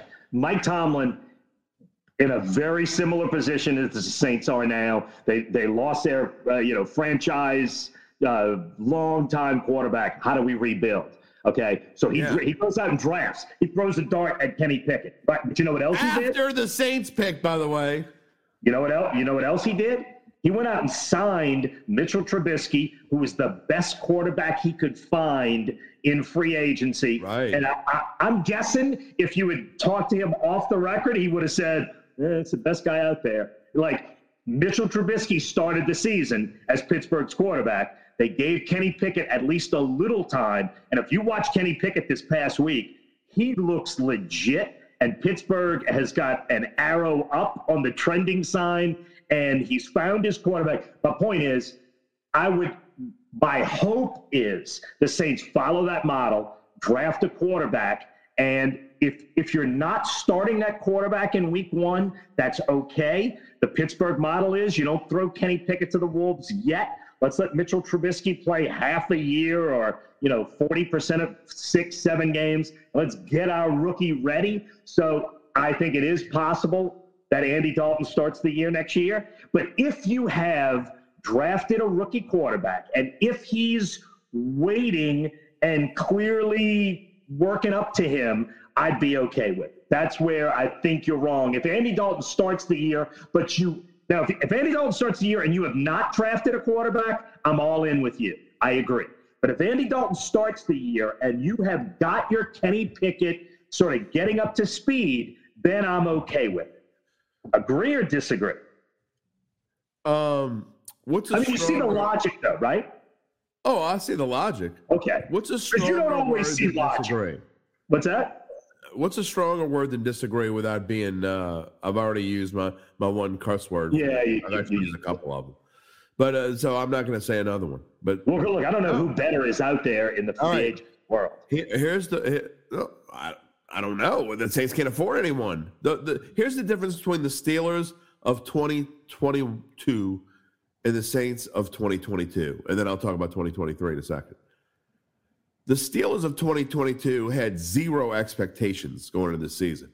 No one expected, no Steelers fan thought they would have a winning season. Mike Tomlin didn't think they'd have a, he's like, this is the year my streak gets broken. We're going to have a losing season. But then he's so damn good of a coach, he's found a way to keep this team relevant. Kenny Pickett was better than they, they thought he would be. So they didn't care if they threw Mitch Trubisky to the Wolves. You're right. They, all right, well, they had to put Kenny Pickett in because Trubisky is that bad. We all knew that. So they threw they finally threw Kenny Pickett to the Wolves. Guy turned out to be a great quarterback. So here's the point. They knew they were going to suck, and they they didn't suck. The Saints knew they were going to be good, but they weren't good. So now you have a quarterback. So now you have to kind of go into the next year. To me, and Saints fans don't want to hear that this, but you have to go into next year with the same mentality that Mike Tomlin went into 2022. You're going to suck. This team is not going. I don't care that they've been good for six games. That doesn't change the future that this team is going in the wrong direction. If they win Sunday and win this bet, they go eight and nine. I almost hope in a weird way that they lose. If they go eight and nine, you're putting lipstick on a pig. This team is going, you're, what's the movie? You're going in the wrong direction. You're going to kill someone. Stop now. They need to get rid of this quarterback situation. Winston needs to go. Dalton needs to go. Taysom is not a quarterback. He's staying on the team. He's getting paid. He does what he does well. Draft a quarterback. Find somebody else that you can take a risk on in free agency. I don't care what you do but you got to rebuild this team, and it's got to start now. Yeah, look, I agree with what you're saying. Look, this team's got has got a lot of. I mean, they got a huge uh, come to Jesus about uh, about a lot of big contracts for aging players, and it's going to be a couple of years of getting your finances right. No more big contracts. If you can trade and get some value for a couple of these giant contracts. I'm telling you right now, you're not getting any value for Mike Thomas at that number. No. I love reading on Twitter, trade Mike Thomas for a number one. It's like, okay, look, at this point, work that way. At right. this point, that's not how it works. You, you, you'd have to give Mike Thomas and a six to get a seven, maybe. um, because of the size of the contract, right? But but there are some big contracts that do have value. You got to find value where it is. Try and, and and just ride out these contracts. And you're not going to be a Super Bowl contender until you have zeroed your counter and then start over. Look, Cincinnati did it the right way. They they they went to complete zero on their counter, yes. and then they had the most money to spend. They went out and got guys like Trey Hendrickson in free agency. They did this huge, and it coincided with getting lucky on Joe Burrow, and bang, they're relevant. Um, the Saints are going to need to get their finances to zero so that they can become players in free agency again. I agree with that 100%. When I say and look, you're not going to be good again until that rookie quarterback, when I say good, I mean Saints caliber Super Bowl good. You might sneak into the playoffs with this team because you almost did. I'll draft two of them. But that's not where you go. Yes, that's not where this team hopes to go. They hope to play championship football. To play championship football, you got to draft a rookie quarterback, and he's got to get up to speed, which is going to take a couple of years. So you're at least a few years away, which is why you got to draft a rookie quarterback now to start that process. What I'm saying is, while that guy's getting ready, somebody's going to have to play quarterback. And if for the first half of next year, in an ideal situation like Pittsburgh played out, it's going to have to be somebody. And Andy Dalton is a better quarterback than Mitchell Trubisky. Well, there's Andy no doubt Dalton, about that, but that doesn't Andy change. Dalton's won four games in the last six. I'm not saying you're going to win a Super Bowl with Andy Dalton. I'm just saying while oh, you, you get the next quarterback ready, he might be as good as any option out there. And if it's Andy Dalton and he's a guy you know and you've won four out of six with him, and you, you feel like he can be your guy to get you to the next guy. He's not the next guy. He's the guy just to plug the gap until you get to the next guy, if that makes sense. And if, if, if he's the guy to do that and they've drafted a quarterback, I'm okay with it. Did I, did I bring you on the show to give myself nightmares for the next well, look, I, am telling you, there's a great chance it's going to happen because if you look at the available free agent so. quarterbacks, there's not a lot out there. Um, they know this guy, they like him. I again, I, I still he's going to retire. I really do. You think so? I think he's retired. He's, he's 35 got, years old. He's got a lot of children. Of and he's got a lot of children, and there's an NFL paycheck out there for, for him if he wants it because he has proven he is at least a solid NFL backup. And a solid NFL backup can make You don't get money. better when you're 35, Doug. What's that? You don't get better when you I mean, we do. You don't get better. You don't get better. But, but hopefully he can hold on to where he is now. They've won three in a row with him playing quarterback. Yeah, that's almost the worst thing that could have happened. It really, it's really close. I, I get really your close. point. I get your point. But to me, to have a little look after that Pittsburgh game, I'm saying they're going to be terrible for the next five years. You, now, look, I'm seeing some pieces. I'm seeing um, Cesar Ruiz had a better year than any of us thought. Rashid Shaheed and Chris Olave look like legitimate weapons. Juwan Johnson right. needs to stop the drops, but who's going to play running back? Can be a player. Um, you've got Trevor Penning, who you gave up too much for. Who's but play running back? Oh, you got to find a running back. Oh, that's among the many holes. You got to find a running back. You got to find well, another guard. And you got to get rid of the one you got. By the way. Well, you, you might have to find two running backs, but that's why you need to stop trading away draft picks. Look, the one running back is the one position you can find a rookie that can play. You, you can fill that stop. you can fill that gap quickly at running back. You need some. The defensive line has grossly underperformed this season, other than Cam Jordan and other than Carl Granderson of the last four weeks. And does Cam Jordan want to stick around and watch this mess? Well, he's he's under contract for one more year. He has he has no choice. But but look, and and as much as I love Cam Jordan, one of my favorite Saints players of all time, if you can get big value for him next season, he's a guy you have to seriously think about trading. Just because of the, the cap hit, I think he's 12 million next year. But but because you got to start building for the future. Yes, you're gonna have to make decisions on a lot of guys. Kaden Elliss showed stuff. Alontae Taylor showed stuff. Um, I, I'm seeing some young pieces I'm not saying this is team anywhere near a championship team, but I'm seeing some reason that like oh the the rebuild. I see some pieces that it started. You just have to go all in in this offseason on young. If if there were a Sean Payton type coach here, I would agree with you. They wouldn't. They'd probably only be because Sean Payton came in in 2006, and granted, he look, even Sean Payton was was had the horseshoe stuck so far up his keister. I don't think he could even realize getting Drew Brees what that was doing. No one knew what they were getting in Drew Brees, inclu- including Sean Payton. Yeah, no. I mean, he knew what he thought he was getting. So, but anyway, it took a lot more than Drew Brees to turn 2005 into 2006. Okay. Well, I'll say this: I'm not convinced Dennis Allen's the guy. I'm just he's he's bought himself one year. The Saints are not going to win a Super Bowl next year. I'm talking about building towards four years from now. Who the coach is four years from now, I have no idea. I mean, I'm not saying it's going to Dennis Allen. Yeah, I, I'm I'm in no way saying he's the guy. He's bought himself one year, and let's let's see what happens next year. I'm not even blaming him. Year, in the Super Bowl next year, no matter what. It doesn't matter if Andy Dalton. They're not finding a super. They're not going to a Super Bowl next year. So you saying if Andy Dalton quarterbacks look next year is going to be. The point is you're wasting this. You're wasting a year you're, by bringing a guy like Andy Dalton back. You're wasting a year of in, inevitable no, rebuilding. You not not if you've also drafted a rookie quarterback. Pittsburgh didn't waste a year by starting the year with Mitchell Trubisky. They did. But the point is, they're not gonna they're not gonna flip the switch and leave it. Andy Dalton plays just nothing enough. Okay, he doesn't hurt you. He doesn't help you. Okay, the difference between Mitch Trubisky and Andy Dalton is Mitch Trubisky is hot garbage who doesn't belong on an NFL roster. He is so bad that I don't care who your second string quarterback, whether it's a rookie or a 52 year old guy who is I don't know, an accountant could come in and not screw up your team like Mitch Trubisky is. Andy Dalton's not going to screw up your team. He's not going to help your team either.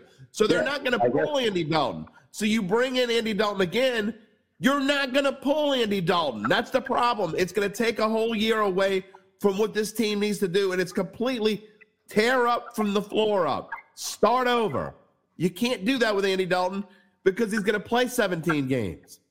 Maybe not. I, but either way, if you're, on, if you're. Grooming, if you're grooming Who the next, kidding? if you're grooming the next quarterback, if you're building the next guy up, it doesn't it doesn't matter who's playing quarterback. Like who plays quarterback in week one next Hold year? On, I hate to interrupt you, but my, my watch just started like spewing. I don't know what it, where it told, but it started spewing Mitch Trubisky numbers.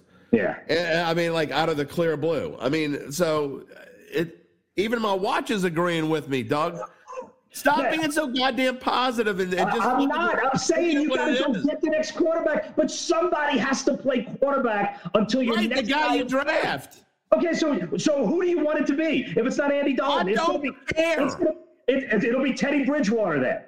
Okay. That be, that, how is that infinitely better? How is that better at all? They're like those middle of the road backup quarterbacks are all about the same. Andy and, Dalton should be on a farm in Texas with his kids. Actually, I would disagree. Ready to I think coach high school football. I think he's good enough to have a job as an NFL backup. I think he is. He's good enough to be a backup on a really good team. That's yeah. The, if Andy Dalton were the backup for the Buffalo Bills or the Cincinnati Bengals yeah. or the Dallas Cowboys or well, somebody like that, he thought he was going to be here. Well, I, I don't disagree with that. But if I'm Andy Dalton, I don't even want to be a part of this crap show. Yeah, that's I'm, interesting. And I'm, and taking, I'm taking it to defend him. I'm not I'm not bashing Andy Dalton. It's not his fault. He is who he is. He is. You can take the stat line of Andy Dalton from a game in 2012 and 2022, and they're the same damn thing. He's been the same quarterback his entire career. No, I agree. I agree. And one thing I've said is I see why those pretty good Cincinnati teams never won a Super Bowl. No, I get that. I get. Well, but who do you want to be quarter? You want to just draft a rookie and throw him in there and not have yes. any veteran quarterback? This team, yeah, no, I think they need a veteran presence. But what I would like to see him do is actually, I'd like to see him draft two quarterbacks and have a goddamn shootout all year long. Let them fight against each other. I don't care. This team isn't going anywhere. I get I mean, that, but I'm not sure that's best. I'm not I'm, sure I'm, I'm being would have been a better quarterback by sticking him in in week one. I think there is a certain level of watching and getting smarter and understanding, and then being over ready. Like week four. What's that? I, when did Kenny Pickett start? Like week. Like week seven? four, three or four. Oh, was it okay? All right. So you said week one. Does it make? Yeah, what difference does it make? You sit on the bench I, for a few weeks. I, I, th- I do think there. I do. Look, Mike Tomlin decided letting him watch for a month was the way to go. And I you think obviously think you know better. Watch, I think Mike Tomlin thought Kenny Pickett was going to watch a lot longer than a month. He had a lot more faith in Mitch Trubisky than than, yeah, than Mitch maybe Trubisky's mama did. Maybe he did. Well, look, everybody's had faith. I mean, Mr. Trubisky's the second pick in the draft, and honestly, I remember seeing him at North Carolina going, "Really? All right. I guess if that's what everybody says, they must be right." Here's but I remember looking at him going, "Really?" You know who's going to be the Saints quarterback next year? Because this dumpster fire can't can't blow up any any hotter than it is right now. You know who's going to be the Saints quarterback next year? Uh, Baker Mayfield. Oh, jeez. I see. I'd rather Andy Dalton. Yes. So would I. Yeah. Um, uh, wait, and you say dumpster fire? Like they're likely going to finish eight and nine. Like, have you watched Denver this year? Like that? Like that's a well. I, I, don't, I don't want to. Your definition of dumpster fire is off. They're, you they're, compare dumpster fires to dumpster fires. For, but dumpster fire for a team that's basically 500. I mean, come on, Jim. That's not dumpster. Dumpster fire is. Are you? Is you kidding Denver, Denver is the dumpster fire of the NFL. This the Saints is, are this is exactly, a little below expectations, but I mean, hell, they're like that close exactly, to being right at expectations. exactly the reason why winning these three games was probably the worst thing that could have happened because now you're thinking, oh, and and and Joe Fan is going to say, oh, they're eight and nine, they're not that far away. Are you kidding me? They're the same damn team that played four weeks ago with the same coach who's coming back, and we don't know who's playing quarterback. They're the same team. They're going to be the same team in August. Why are you have any confidence at all that this team is not going to be a dumpster fire again? No, I have confidence. Eight and nine, I don't call it dumpster fire. So they come back next year and they can be a little better. They can be nine and eight. Look, I don't think they're going to be good, Jim. I don't think they're going to.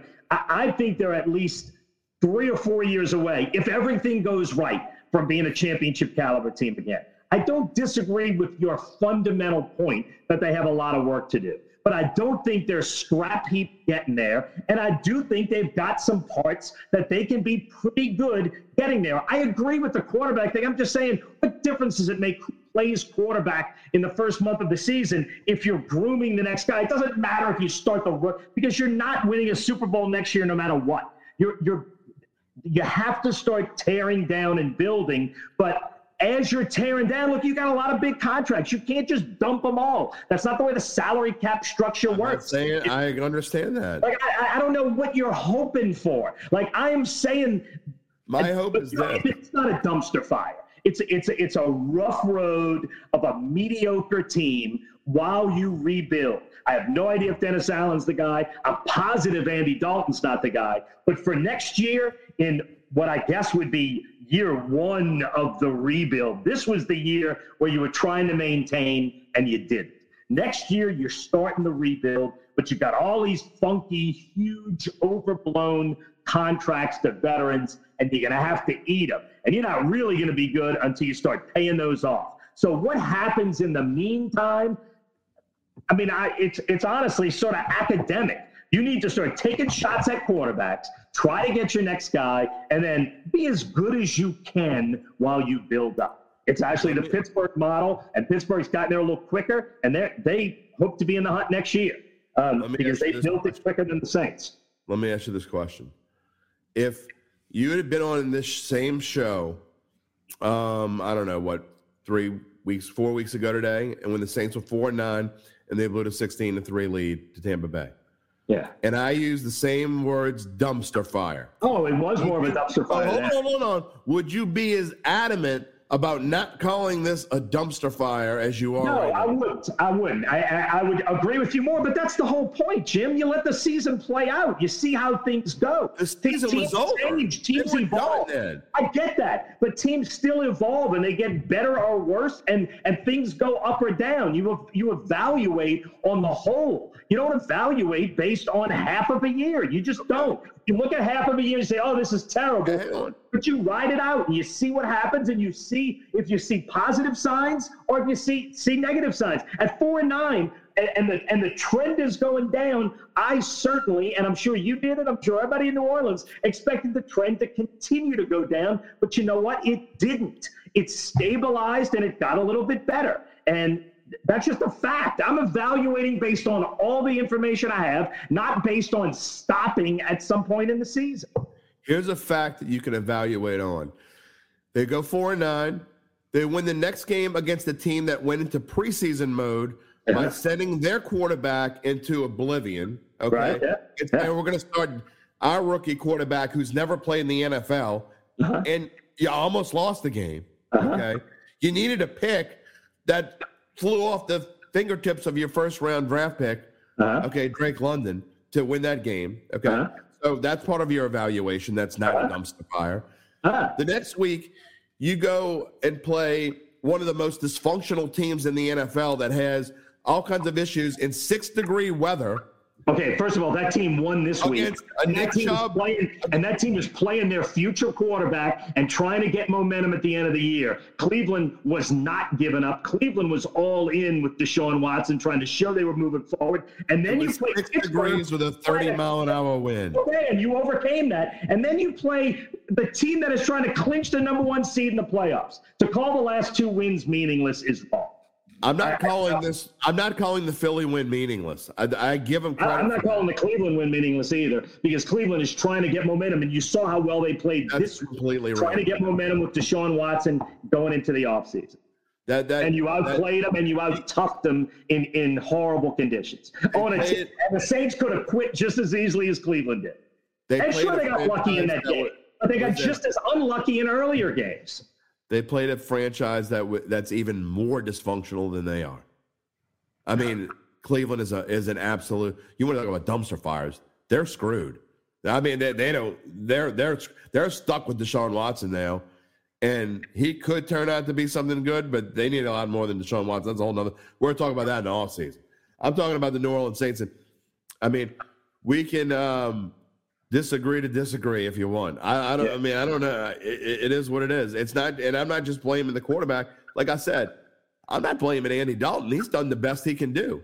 Yeah, I mean, yeah. He's you played by. I mean, you said it. I think your analysis. You take a stat line from Andy Dalton from ten years ago, and he's the same guy, I would agree hundred percent. Yes, he's done exactly what you thought he would do. If your defense can win it for you, he probably won't lose it for you. The problem is, and you can take a game if you want to dissect a game. Go through the Philly game. Oh, look at his numbers! How good they were. He was terrible. Yeah, I thought no, he was I- terrible in the Look, Philly I, game. I, I am not He here to defend anybody. No, I am not here to say he's a pick. No, I, I am not here to be that guy. I'm just saying he might be the Saints quarterback to start next year. And and if Oh, they I'm not, I'm not that. I think there's a possibility. I think Yeah. there's a decent possibility. But I also, I, I mean, I honestly, I'm not just saying this because I hope it happens. I, I'm, I'm saying it because I think there's a strong possibility. If you were Andy Dalton, would you want to subject yourself to this again?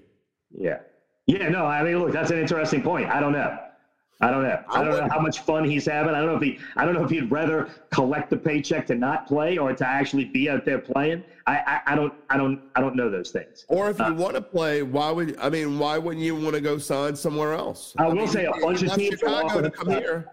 I mean, most of them will be. uh, Almost everyone will be to be the backup. Maybe everyone but here. But a lot of teams would be fine with him as their backup. And He's so he's going to 35 get off. He's 35 years old. He came here, like you said, because he thought he was going to win here. He thought he wasn't going to play here. He thought he was going to win here as a backup. Yeah. thought he was going to win here as a backup, and I understand that. So, do you think? I don't think he wants to be a starter at this point of his career. I gotta well, he be can honest. obviously never say that, but yes. Um, I, I think, and look, I will say this. uh, You know, I I, already, uh, I remember talking to a guy. This a long time ago when I was in South Dakota. We had a CBA team, and one of the guys on the CBA. This is in the golden age of the CBA, and we had a guy on the CBA team who he was he was one of the main players for the Rapid City team, but he'd been on an NBA roster for like six years as the 12th man because he was like a Uh-huh. seven foot bruiser. And he, I remember him telling me, he's like, I got to tell you, being the 12th man on an NBA team is literally the best job in the world. No I doubt. never get beaten up. I stay at the best hotels. I'm making more money than I could ever make. Like, no athlete would ever say out loud, I'm happy being a backup, but this guy would have loved to. And he just wanted to get another shot to be an NBA 12th man. Like, that was his dream. So it, it does happen. No athlete would ever say that, but I, I do get that. And I think that's a fair point, And we'll see in the offseason because the Saints are going to need a stopgap to the next quarterback. Who that stopgap is, whoever it is, going to be great. let's see. I, but they're going to need a stopgap next there year. There can be somebody that I don't know who it's going to be. I will we'll debate this in February when we start looking at the list. But if the Saints think they can win next year, to me, then you've got to make enough moves to go get someone like, and I'm not saying him particularly, someone like a Jimmy Garoppolo that gives you a chance. You've got, I'm 100% on board. Whatever your highest pick is, whether it be whether you whether Sean Payton coaches somewhere and you get a first round pick, or whether you use a second round pick, your first pick is got to be quarterback. And I don't care what, how, whatever. Do your own analysis, but you know, before I let you go, Doug, you know, we talk about models from uh, you were talking about models from other teams and modeling Pittsburgh or whatever. You want to model a team? How about modeling one that's in your own building? The New Orleans Pelicans, and look what they've done. And the stuff they did last year, they transformed, and I know a lot of it is Willie Green. Willie Green is Sean Payton, in my opinion. They they they they trans they they took a three and twenty team and turned them into a winner because they made the right moves, made a trade when it like why the hell would this team trade for CJ McCollum? Oh, that's why. Mm-hmm. You know, yeah. So yeah, they've they've done everything right and they went young. And look, I will say, I just want model. last point. I, I if the Saints start Andy Dalton next year and they haven't drafted a quarterback in the uh, first three rounds, then you are 100% correct. Then I'm on board with you. Like that, that is not recognizing who you are and where you are. If they start next season with Andy Dalton as a quarterback, but you have drafted a quarterback and you've got a guy in the building that you think might be your next great quarterback, then I'm okay with it. And then I think you're too negative on the wrong side. But if they think we're going to get to the playoffs and let's roll with these, we don't need our quarterback yet. If they think that and they don't draft a quarterback high, then I'm on board with you. I so let's talk out the draft. I'm not sure that um, the boy that my sixth grade daughter plays marbles with would think this team doesn't need to draft a quarterback. I know. So I, don't I, I know. I don't think do, that's going to happen. Until they do, we don't know that they think that. Oh, we, you're right. Until they them, do it, we don't know if they agree with that. look, I will say this. I have not once this entire season, I can't say in, in my career, but I have not once in this entire season um, criticized Mickey Loomis because I think he's wonderful. Okay. I I would be absolutely floored if Mickey Loomis, assuming he doesn't retire and doesn't want to be part of this mess either. No, it's possible that he could retire and take a, certainly a, a possibility. job, and Jeff Ireland's running it. hundred percent possible in the next few years. Yeah, that is definitely possible. But I would be floored if Mickey Loomis stays on and they do not draft a quarterback. I, I agree. I, would be floored if they don't. Period. But I'm saying until they do, we got to see it happen. I mean, you can't just uh, you can't assume. That's true. Uh, we've seen strange things. Like that is true. That would be if they don't recognize who they are and how they get to the next level, and literally everyone knows you got to get a quarterback. Like if they roll with Andy Dalton and Jameis Winston and no quarterback of the future in the building, then you are 100% right because then they don't know who they are. If they know who they are, and and you said Cleveland, you said more dysfunctional than this organization is. Uh, okay, like from 2017 to 2022, the Saints have the best, the second best record in the NFL. Only the Kansas City Chiefs won more games. Call them dysfunctional from 17 to 22 is just wrong. They, they, I didn't say the, 17 to 22 they're dysfunctional. I said they're dysfunctional in 2022. Let me finish my sentence. And then the one year when you're changing regimes, you're going to go eight and nine. Like to call that dysfunctional, the one mud year. That's a, to me, that's like calling Mike Tomlin dysfunctional. Like really, like one mud year in a transformation when you were trying to, you know, make your run in 22 with this veteran group. Like, let's see how they regroup after seeing, okay, we're not there. We got to start rebuilding this thing from scratch. If if they don't recognize who they are, then you're right. But if they do, then you're 100% wrong. There's nothing dysfunctional about trying to run it one more time when you've been the second best team in football. You tried to run it one more time, it didn't work. Now we're into the rebuild. If they recognize that, that's not dysfunctional. That's recognizing a normal changing of the rebuild. I don't want to start a whole new argument because I know that um, I, I don't think either one of us was intended for us to talk for an hour and 20 minutes. Okay. No, I yeah. And I mean, I'm okay with it because I think it's a great discussion. And it's certainly one we need to have again after we see what happens towards the draft. Okay. Yeah, yeah. But, but I cannot let you go without saying this. You're calling this team eight and you're using their record as a base for what they are. They're not an eight and nine football team. They were four and nine. The when you win four games and when it doesn't mean a goddamn thing, it doesn't mean anything to me.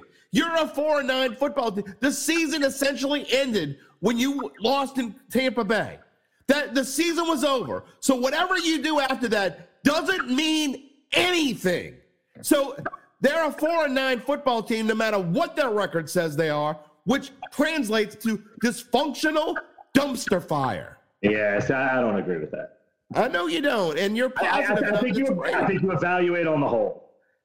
The good thing is, I can have this debate with you and feel comfortable having this debate with you because I don't. If I have this debate with Jeff Duncan, I think I'm going to hurt his feelings.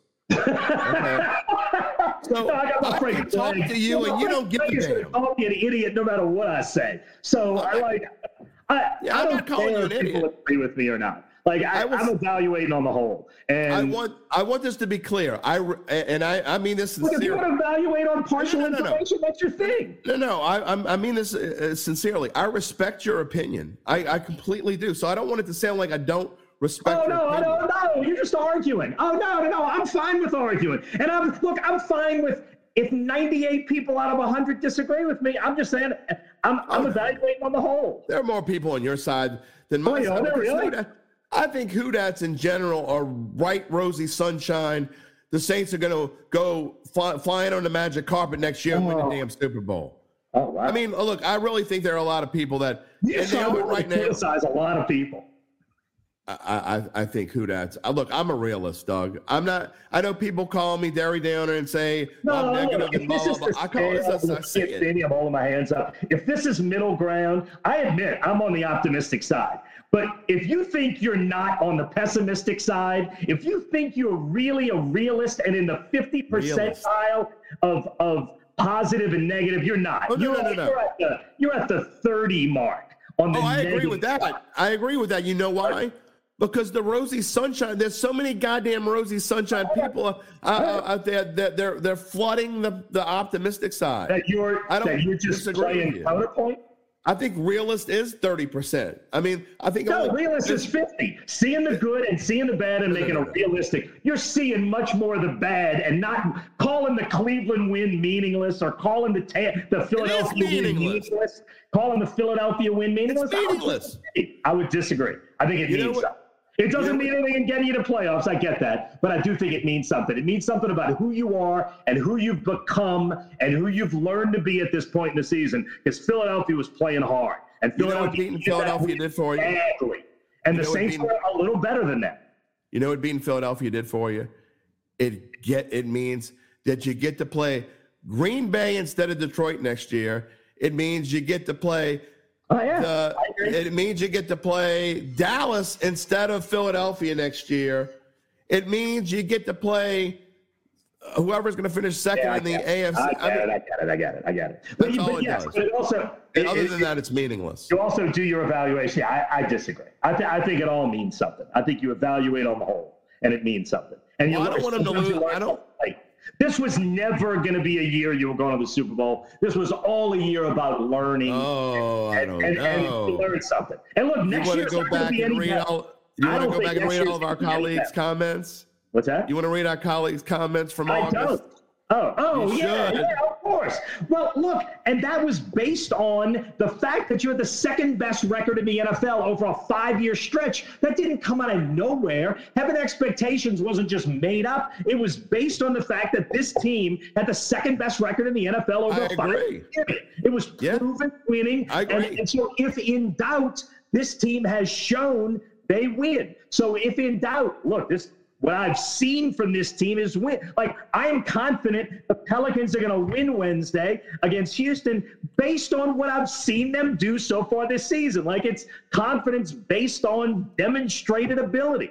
And that's what heading into this season. Turns out this was the year of the come to Jesus. And and this is the year the rebuild starts. And this is the year you're hitting the mud. And you got to start over now. Okay, well, let's start over. I'm gonna do something I rarely do. I'm gonna say you got the last word and good for you. just because of the time, I just out talked you. I mean, you, you just don't. I, I, don't know who you are anymore, Doug Mouton. I outlasted you. I'm the same guy. You I'm did. the same guy. You know, I, am I'm, I'm fine with it. You you beat me. It's it's it's, it's all good. I mean, you, your argument didn't beat me, but uh, you you beat me down. I mean, I'm ready to go crawl back into bed. Well, that's how I roll. That's how you roll. That's how they roll. Look, look, you can win a fight. We're gonna ride down Morrison Boulevard, well, baby. You know, Downman Road. Come on, we're gonna ride down Morrison Boulevard, Downman hmm. Road. Downman Road for sure. Yeah, we're riding down Bundy on our way to the plaza. Bundy, there you go. All right, that's my name. Selena, Cruz Selena. All right. Oh Thank yeah, you, Mr. Mouton. We're gonna have a lot of fun. I will have you back before the draft at some point, and I'm praying that they draft a quarterback. I'm positive this is going to come up again, and I'll be less. I'll probably be less edgy. I'll be over it by then. Yeah. And look, I'll be a lot. I'll, I'll be less. Look, I hope they go eight nine. Put yeah. make the facade the facade. Now, I'll take my, my money from. Is there any difference between eight nine and seven and ten? There I mean, money wise. There is money wise, but I mean, heading into the offseason, you're the same team. Oh, I don't. I mean, I don't give a damn. So you might as well win and take your money.